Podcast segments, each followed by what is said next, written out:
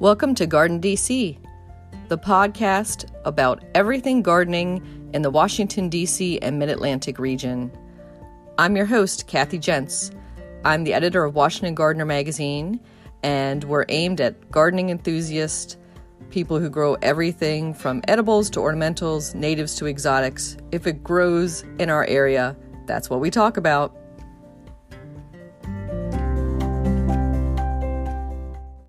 This episode, I'm joined by Heather Zindash. She is the Soulful Gardener and she's a professional IPM consultant. Welcome, Heather. Thank you. Welcome. Oh, thanks for having me. Thanks for being here, Heather. So, I'm looking at your long list of affiliations after your name. and it, it starts with a CPH for, I assume, Certified Professional Horticulturalist. Um, in addition That's to right. the IPM consultant, you're a professional garden and nature speaker, and you're in the Ladies in Landscape president and founder, and a partner with Alan Armitage on his Great Garden Plant app. So we're going to get um, to talk to about all of those hats that you wear. Um, and you're a Maryland Master Gardener and Master Naturalist. Whew. Now, when do you sleep? Heather, when do you sleep? oh my goodness. You know, I've um I've been working a little at a time, mm-hmm. you know, as I pursue my passion. So those things come kind of naturally as as I progress. Yeah, and it's a cumulative building one block on top of the other, I imagine. Yeah, that's cool. So tell us about the Soulful Gardener. And for our listeners, that's S O U L F U L. So Soulful Gardener. Hmm. So I grew up in Ohio um, on a farm, a small farm, and we were always outside. I was always, you know, spending my time outside until the lights mm-hmm. came on at night. And all of my favorite memories are outside. We grew and ate our own food. We had our own flowers that we picked and put in vases. And then we also had many animals. So you know, back then we didn't have the computers and the screens that we have nowadays. So I'd be outside all day long learning from everything that I saw. You know, I learned from a very young age how to put a seed in the ground and tend to it and water it and have it result in something that I could run outside as a small kid and pick out mm. of the garden and wash off and eat. And those are things nowadays we don't really do as much. So also, uh, we raised animals not only for enjoyment, but also, you know, for eating. So we had chickens and cows and pigs and um, all kinds of things that we would have, and then, you know, eat when it was the appropriate time. But we also had many, many pets, and I grew up riding uh, on horses, mm-hmm. Western mm-hmm. style, and showing them. So I was an avid 4-H'er as well. Fine. So um, after yeah, really fun. Um, but anyway, after I grew up and went to college, um, I actually went in to study graphic design. My mom was really creative, so I was used to making things around the house, and that seemed like a natural path at that time. And that led me to the printing industry, which was great for a period of time until computers became so available and amazing. And now there isn't as much mm-hmm. print as there was at that time. And right about that time, my husband and I also started a family. So it was a natural for me as there weren't that many printing jobs to stay home and take care of our children. Um, at that time, we had just moved to Maryland. We didn't have many friends here yet. We had just moved and we didn't have family. So that was a natural progression to stay home with them and raise them. Um, but you know, children grow like weeds and then pretty soon you're you're without that job as well or at least in the way that it was when they were small. So it was time to find a new career and i had the opportunity to really ask myself what i wanted to do. And that took me back to all those terrific memories as a kid and being outside and connected to nature. And i realized that um, it was in my soul to be outside and planting and interacting with plants and nature.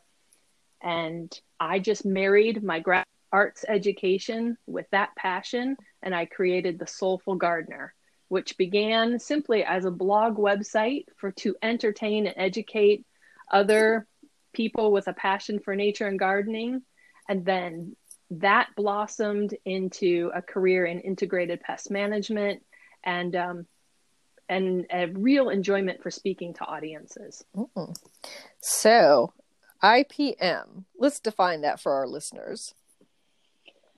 Well, integrated pest management is really a process of understanding um, what the pest is and also how it interacts with the plant mm-hmm. as well as the environment in general.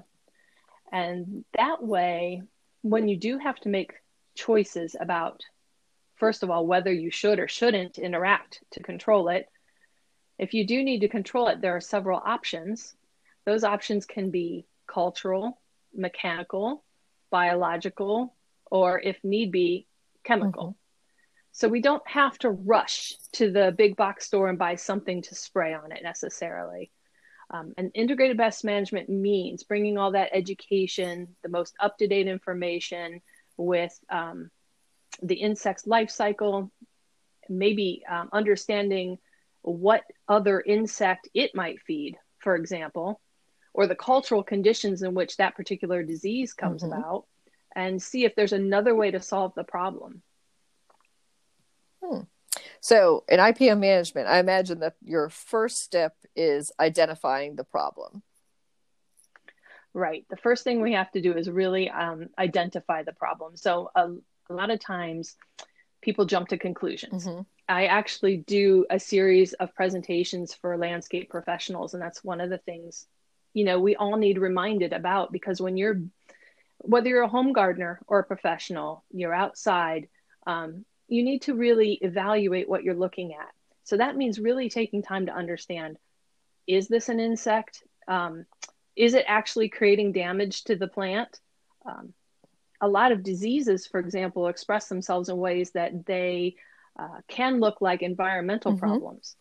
So you might need to have somebody help you identify what that pest really is. And I, as a great example, I would think scale insects mm-hmm. the first yeah. time you you see a branch with these little white bumps that look like little bits of I don't know clay that somebody stuck mm-hmm. on there, mm-hmm. um, you might think mm-hmm. that that's a weird growth or some type of fungal issue, right. and not even know that that's a, a live creature.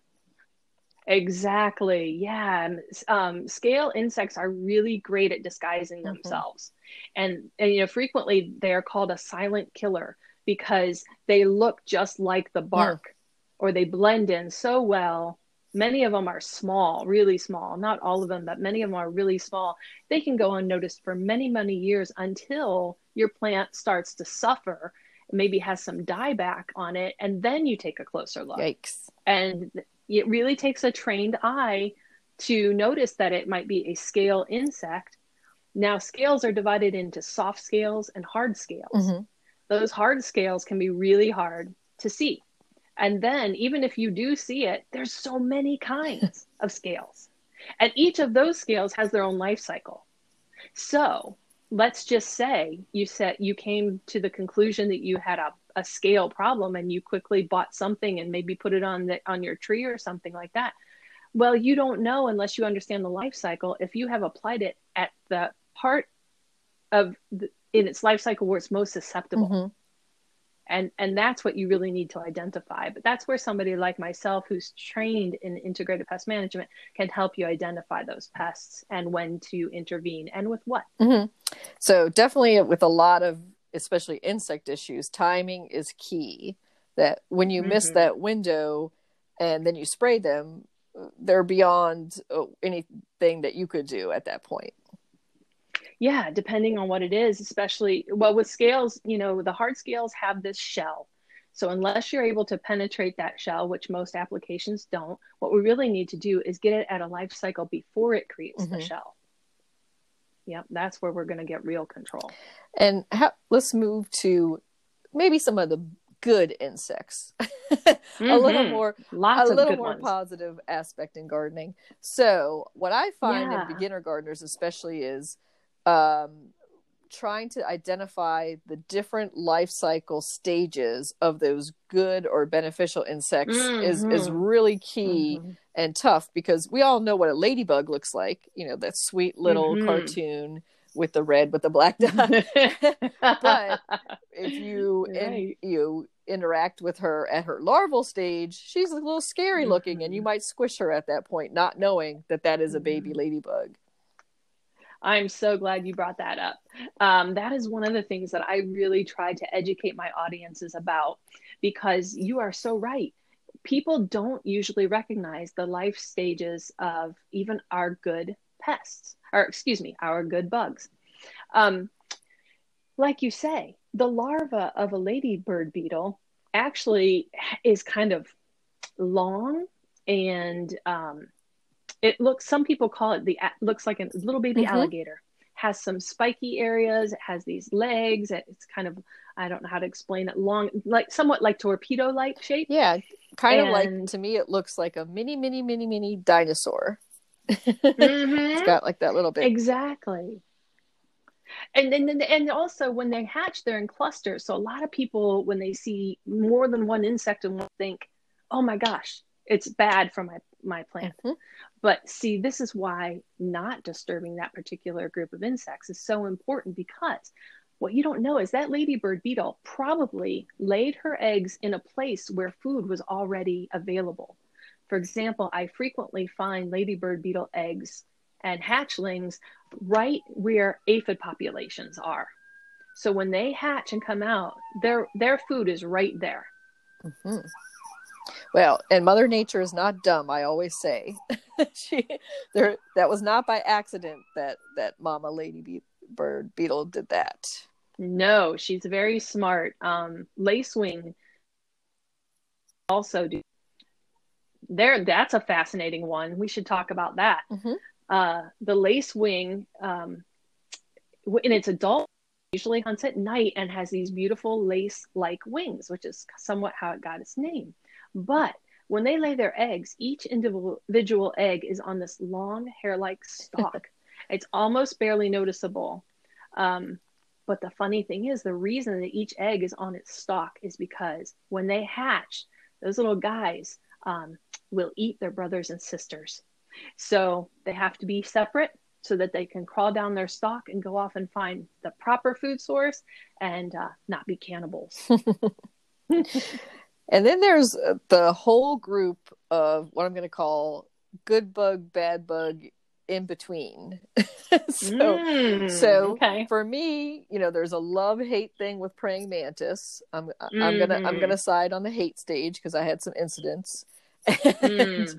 and then ants. Mm-hmm. So sometimes ants. Okay. Well, and I feel like ants are a great help in the garden, but then there's a couple times when they're not so helpful. And then of course when they come mm. in your home you're not a big fan of ants. But yes. Yeah.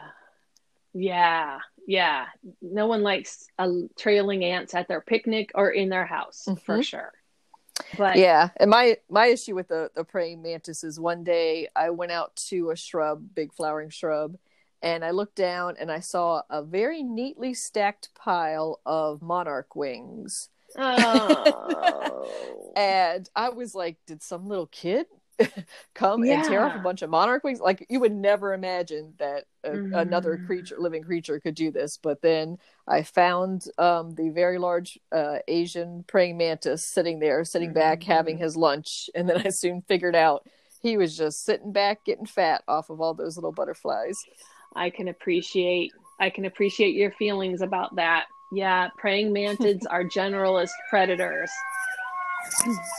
where they could be doing us great services in some ways. Um, mm-hmm. They don't really discriminate about those other in love and would rather protect. You're right.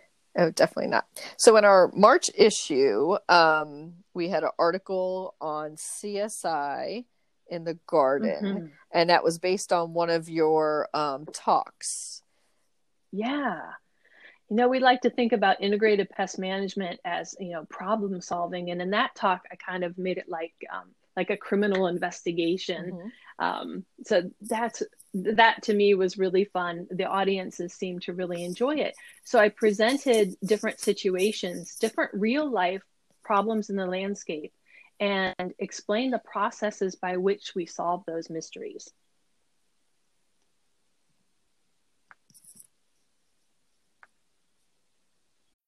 This episode is brought to you by Bumble. So, you want to find someone you're compatible with, specifically someone who's ready for a serious connection, totally open to having kids in the future, is a tall, rock climbing Libra, and loves rom coms with vegan pizzas on Tuesdays just as much as you do. Bumble knows that you know exactly what's right for you. So, whatever it is you're looking for, Bumble's features can help you find it.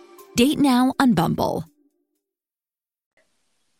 The CSI pro- process, how would you describe your first, second, and third step in that process? When we look at solving plant mysteries using integrated pest management strategies and in this CSI format, the first thing that we do is we observe the overall site. So we have to look at the whole area of the landscape, not just the plant that might look like it has the problem we have to look at all the contributing mm-hmm. factors around it because sometimes there are clues to the problem that are away from the plant that's showing you a sign or a symptom. So that's the first step. The second step is we need to understand what the history of that plant is in that place. So when you're in your own garden, you might know how long that plant has been there and what has happened to it over the years. You know, has it been an area where somebody ran into it with a piece of machinery or have mm-hmm. you had some excavation done around there um, has uh, maybe it's been struck by lightning or has been frozen in recent weather you know things like this that happen to plants out there um, so that history is really important um, then the other thing that we do is then we look closely at our victim and we look for signs and symptoms of problems because we have to look everywhere not just you know at the tip of the leaf or um, on the underside or on the top side but we also have to look at the branchlets and the trunk and sometimes we have to get there even into this So I'm imagining you with a, a magnifying glass out there bent over this giant victim with a tape or chalk outline around.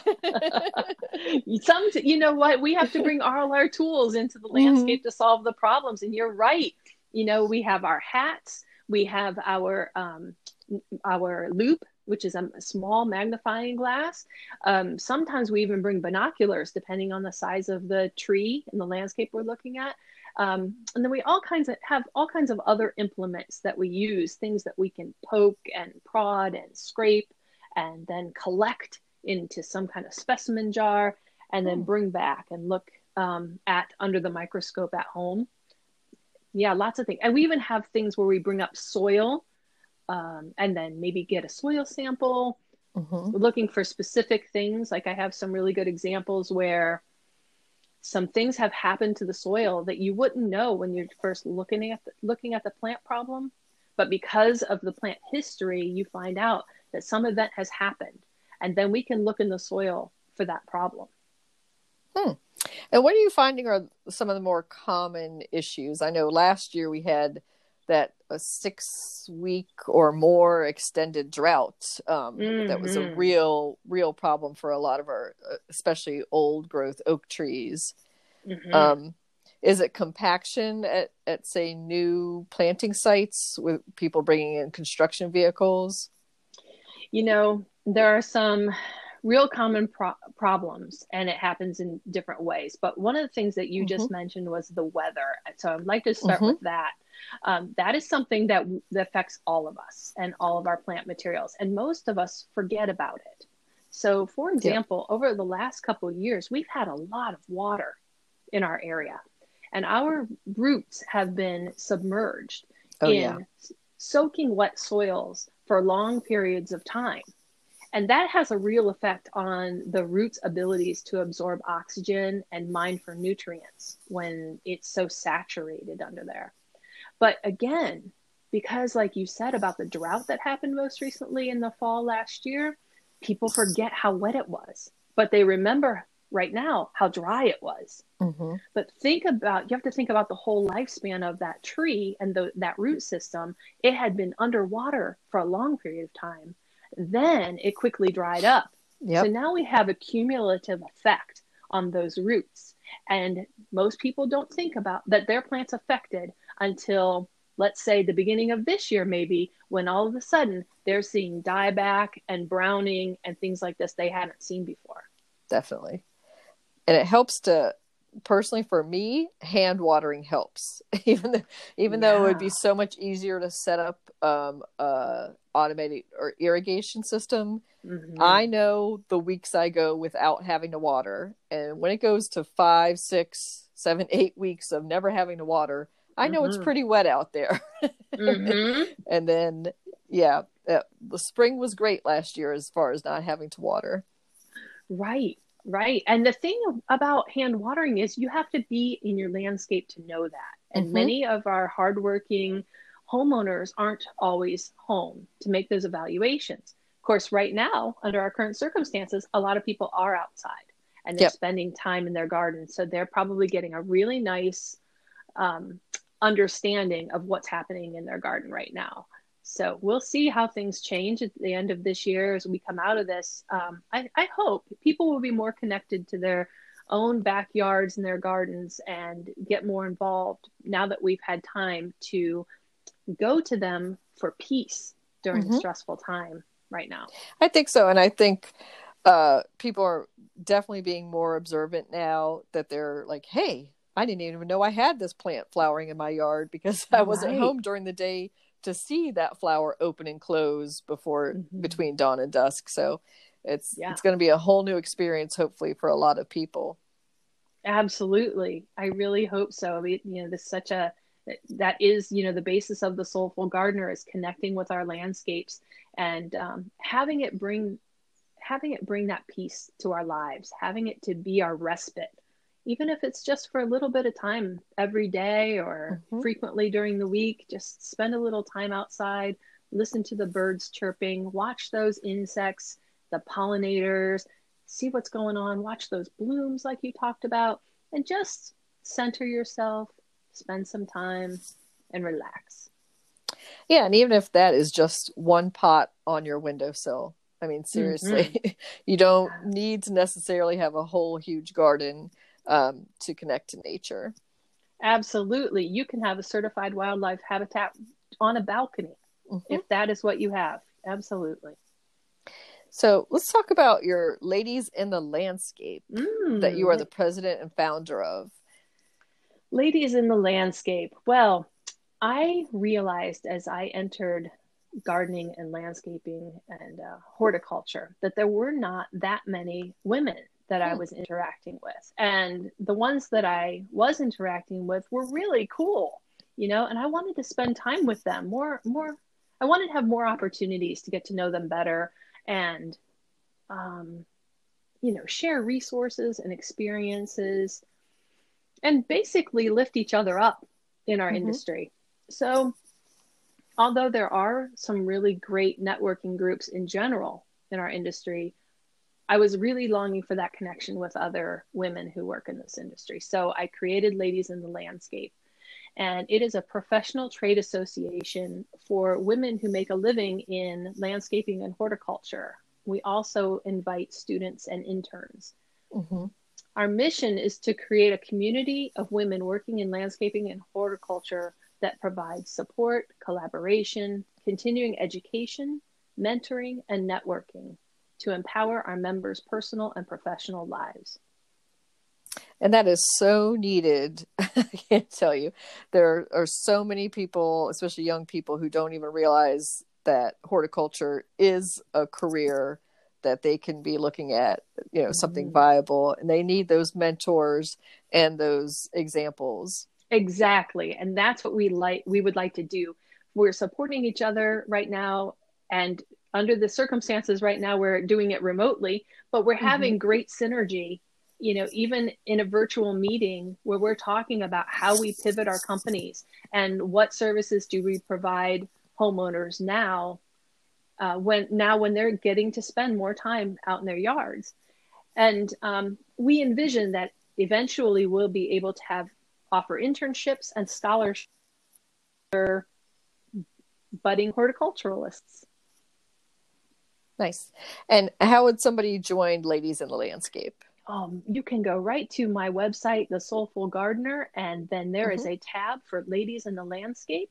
And there's a short membership form you can fill out mm-hmm. and submit to us. And we would be happy to have any professional women join our group. There are some levels of membership that you can choose from depending on where you are. Like I said, it includes students and intern memberships. Nice. And um, so you were obviously meeting in person yeah. until the COVID crisis. Um, so does that mean you're limited geographically with the membership? You know, I think it actually helps us not be limited geographically. Originally, mm-hmm. we had women all over the DMV and in Pennsylvania who were mm-hmm. eager to join us. And we were trying to, well, we actually did provide monthly tours and we moved it around Maryland so that we could allow for people, you know, in Virginia or Pennsylvania or wherever they're coming from to join us. Um, so try to make it easy, at least for some months, for some people, based mm-hmm. on their geography. Um, and we had a really nice program laid out for the year before the COVID crisis. Uh-huh. Um, but I think what this does is if people can reach us virtually, I think they can join us from wherever they are. And that's what mm-hmm. this group, the ladies in this group, really envision this being an area, um, like a mid Atlantic organization, maybe, to have real mm-hmm. plans for it. So, what we are doing now, though, is we're providing virtual tours. Um, and, we, and for example, Dr. Armitage joined us at our last on our last membership meeting. Um, and other people are going to help us as well. So we're going to keep that programming and that connection going, even in spite of the current restrictions. Nice. Yeah, there's always a way, right? Yes, absolutely. I mean, the whole thing is here to connect and support one another.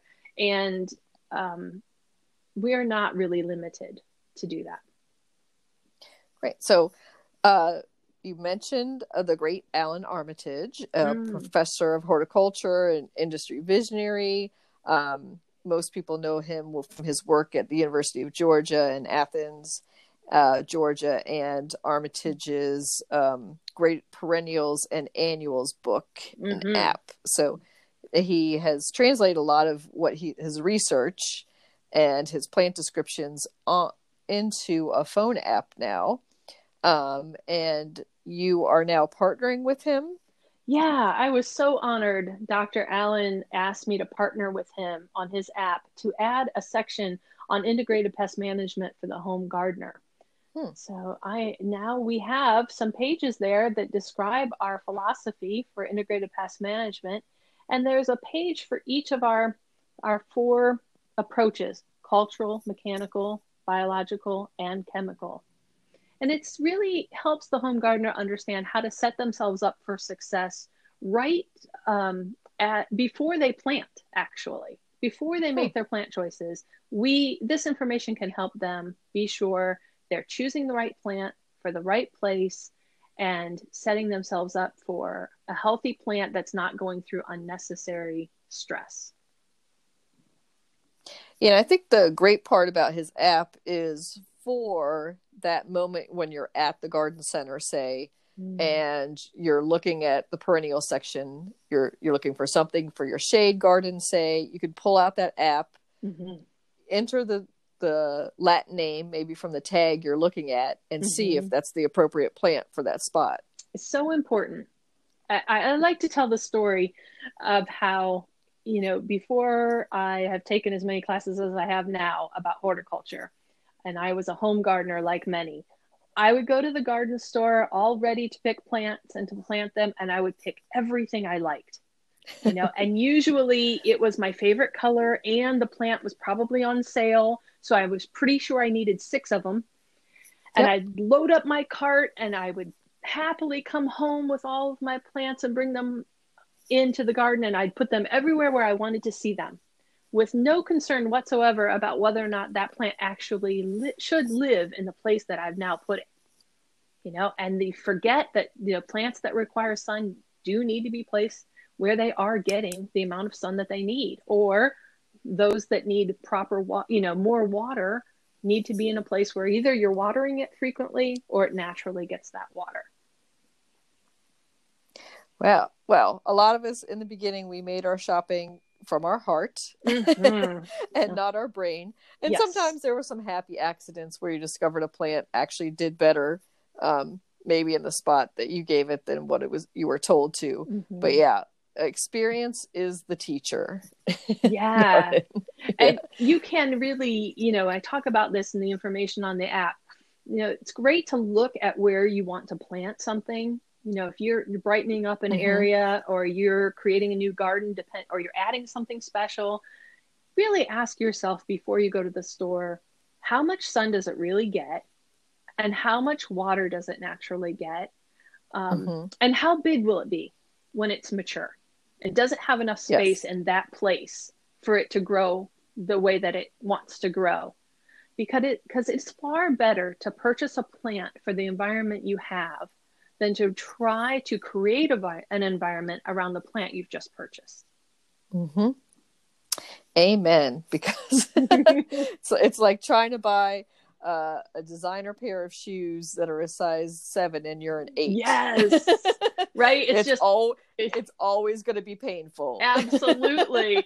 and as much as oh, you, my... you know, every time you look at it, you want it to fit, you want it to be mm-hmm. happy, but it just isn't going to happen no it's just not going to work for you. Mm so let's talk about your garden mm. um, and some of your favorite plants. Uh, maybe what's looking great this spring or maybe some plants that you think our listeners should really be incorporating into their gardens. Mm. well when we moved here to our home we have a quarter acre lot in um, a suburb of washington d.c and that's not much land compared to where I grew up as a kid. So, hmm. and our children were small at the time that we moved. So, we really wanted our children to be connected to nature the way that we were as much as we could. Um, so, the first thing we did when we moved in was we wanted to plant things that would attract hummingbirds and butterflies. Hmm. Because we have two little girls, and we thought they would really enjoy interacting and seeing these things in our yard. So every Mother's Day, I would buy plants, and the only thing I would ask from my family is to everybody go outside and plant with me for that day.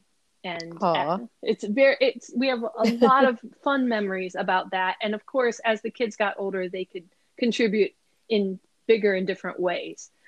But as the years went by, I suddenly looked up and thought, you know, we have everything in our small yard to be a certified wildlife habitat.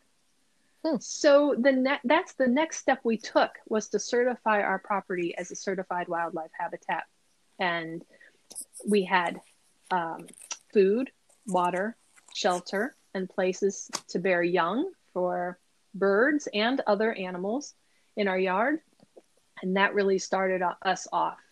So we just have a little of everything almost around here, but we wanted to be sure we're thinking of our layers. We have tall trees, understory trees, shrubs, perennials, and ground cover because that's really important when we're thinking about providing an environment for insects and animals.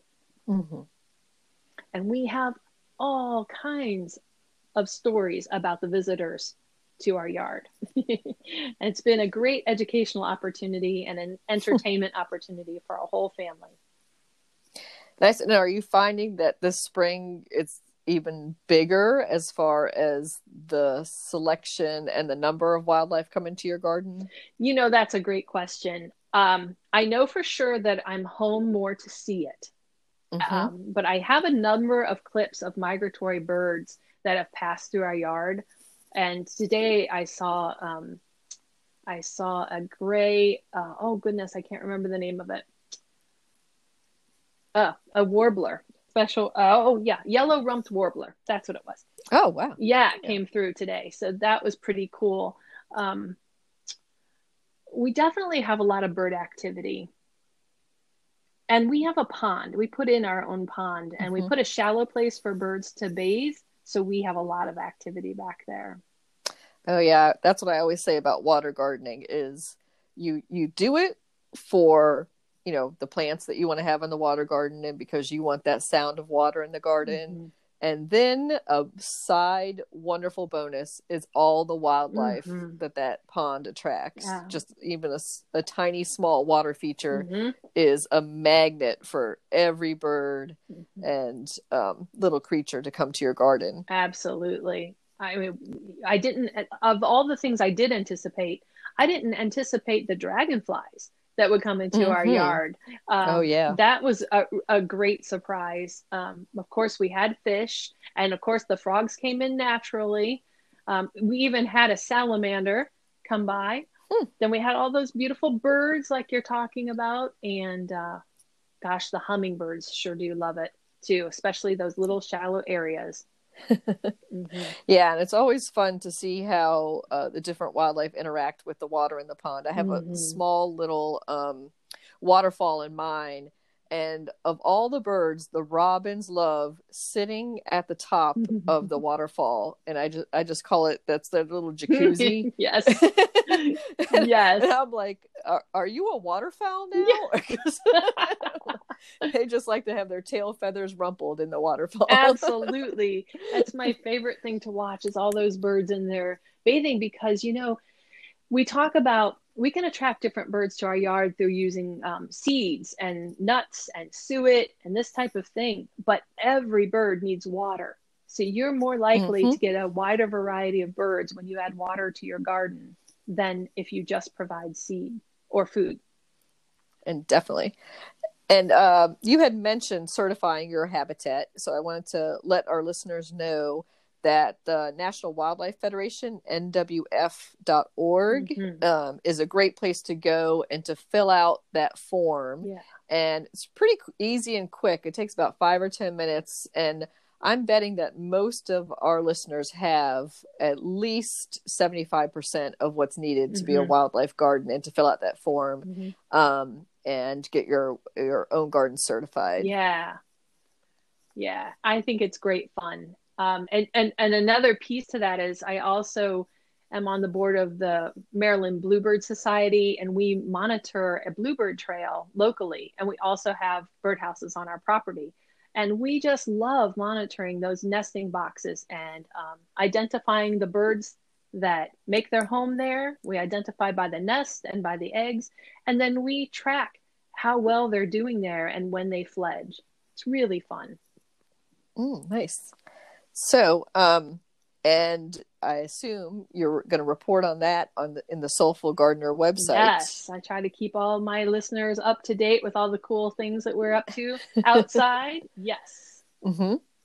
Great. So, um, any last thoughts for our listeners on IPM or maybe what a beginner gardener um, should take into consideration when they find, Mhm. say, a black spot on a rose or some type of powdery mildew on their zinnias? Um, I think that, well, what's interesting is that there are some environmental conditions that um, create problems like that in our landscape, which is when we have those years where we have a lot of moisture over long periods of time that leave Mhm. wet leaves uh, or, or f- what we call free moisture on our leaves for long periods of time that creates environmental conditions that are just right for certain leaf spots and, and things like that and with powdery mildew it has to do with the temperature and the day and night temperature as well these are things Mhm. we can't really control but the best thing that we can do is be sure that when we're able choose resistant plant materials when you're at the garden center often the tag will Mhm. say if they have a resistance to something like powdery mildew um, or um, try, downy mildew, different things like this.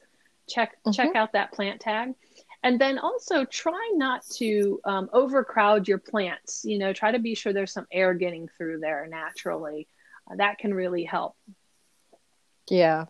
So true, but so tempting. I know, I know, I know. You just want to cram cram as much in there as you possibly can. Mhm. But yeah, air circulation super important. hmm That can really help. And then if you are trimming those plants, you know, try to take those and I might throw those away and not compost them just so we can break that disease cycle.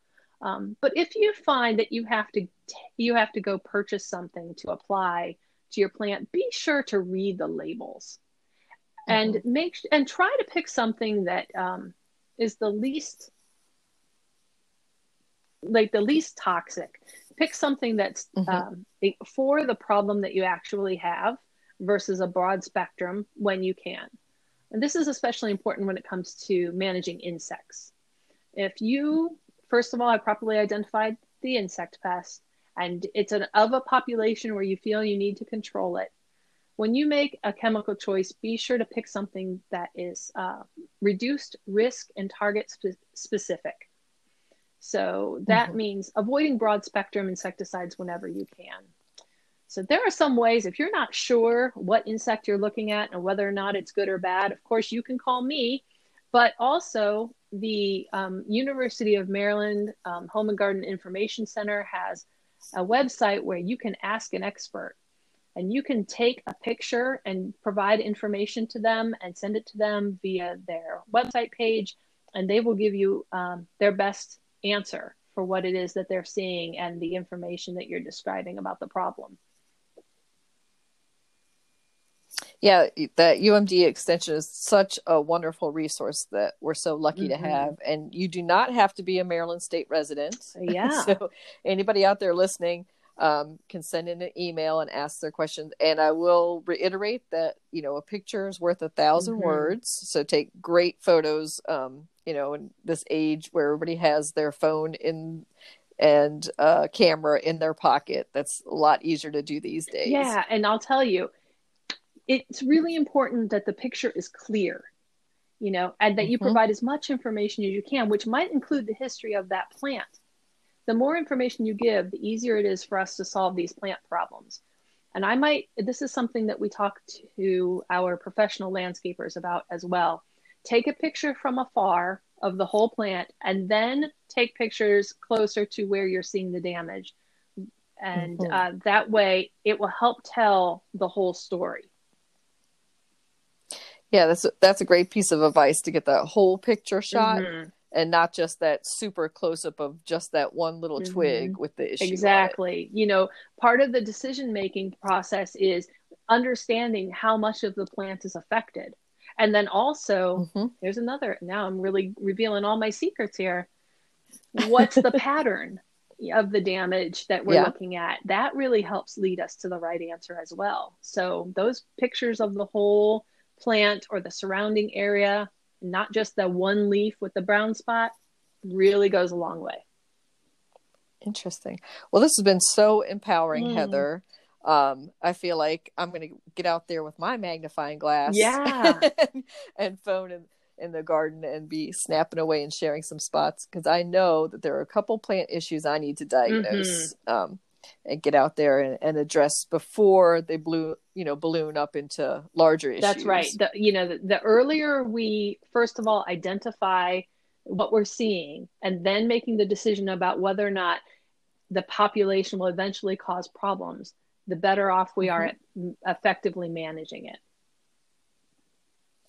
Thank you, Heather, so much for sharing your your knowledge base, letting us know about your work with uh, Dr. Alan Armitage and your land, Ladies and Landscape group. Is there any last um, piece of advice you have for our My listeners? My advice is go outside. Go outside, take five slow, deep breaths, listen to the birds or whatever is around you, and um, find your center in nature. It will go a long, long way. I'm going to take that deep breath right now, Heather. and thank you so much for It joining It was my us. pleasure. Thank you for having me.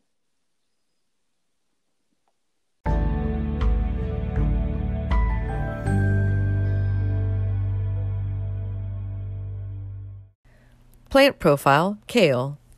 Kale is king according to nutritionists and trendy chefs alike. This frilly cabbage cousin is packed full of nutrients and antioxidants. Kale is a versatile green and can be used as a spinach substitute in virtually any recipe.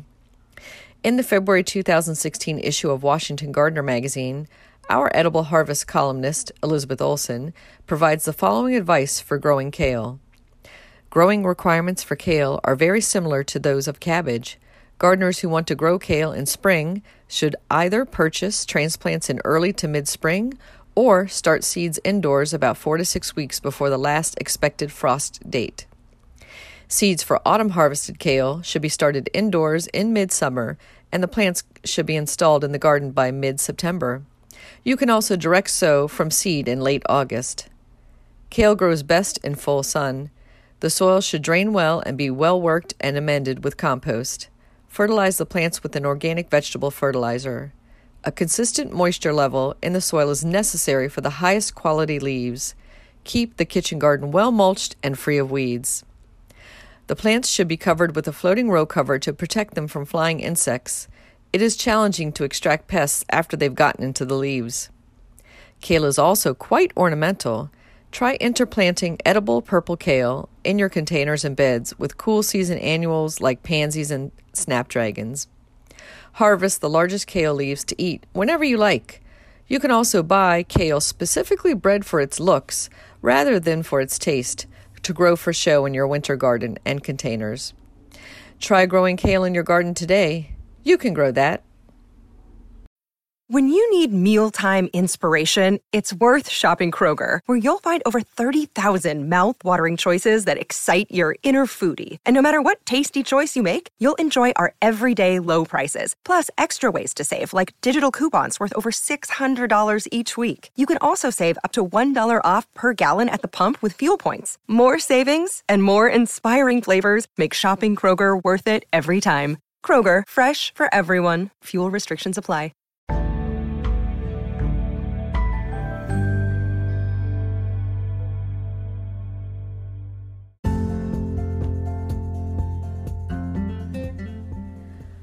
What's blooming in my garden this week?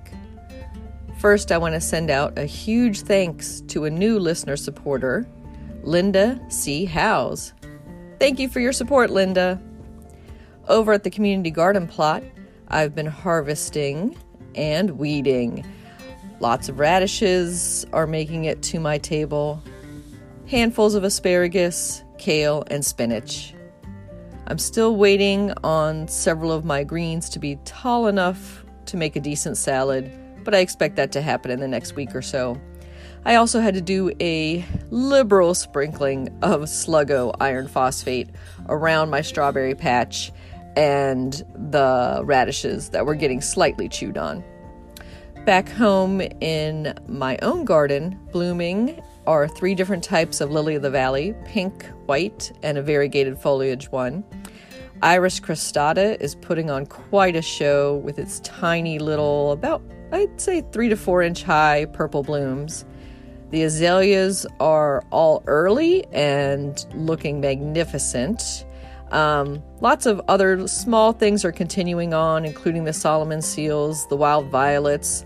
But one thing I'm finding particularly enchanting this year that usually goes without notice is that my heuchera. So the coral bells are all sending up, I would say, more than average amount of blooms this year.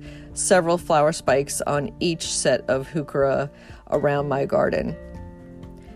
Let me know what's blooming in your garden. You can comment on my Instagram feed at WDC Gardener, same at Twitter at WDC Gardener, or on Facebook under Washington Gardener Magazine.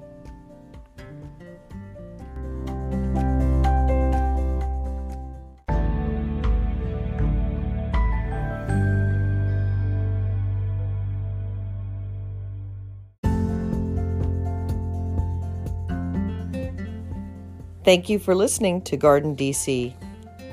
You can become a listener supporter by going to anchor.fm backslash Kathy Jentz backslash support. For as little as 99 cents a month, you can become a listener supporter. and we'll give you a shout out in a future episode. Another way to support Garden DC is to go to WashingtonGardener.com and subscribe to Washington Gardener Magazine.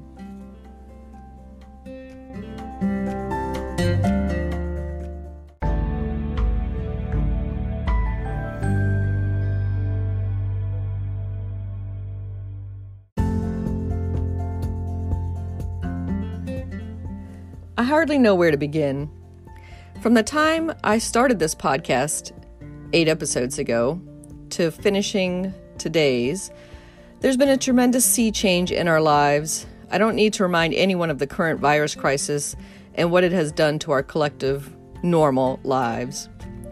Most of my past few weeks have been spent crossing off garden talks and festivals on my calendar and rescheduling a few of those to next fall or next spring. There have been some silver linings to this time being freed up. I was able to work on this podcast for one. And um, another back burner project that has moved up to the front is hosting webinars. So, with everyone stuck indoors, there's a chance for me to finally record and launch a series of online classes I had sketched out a while ago. Stay tuned for when and where you can access those. This was supposed to be um, a time for rebirth and regeneration. It's springtime after all. Um, I think we can still do that. Gardening is not canceled. The one thing we can do while we have the energy and health to do so is grow things. We can get out into our garden beds and plots. We can plant and affirm that life goes on.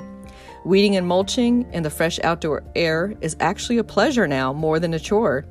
Indoors, I've started seeds under grow lights for the first time in years, and I'm dividing and propagating my houseplants to share. Don't forget to support your local independent garden centers. They are still open for business in the DC, Maryland, and Virginia area. Many are taking precautions for social distancing, of course, and are letting shoppers pre order and pay by phone or online. Let's take care of each other during these uncertain times and get out there and grow something.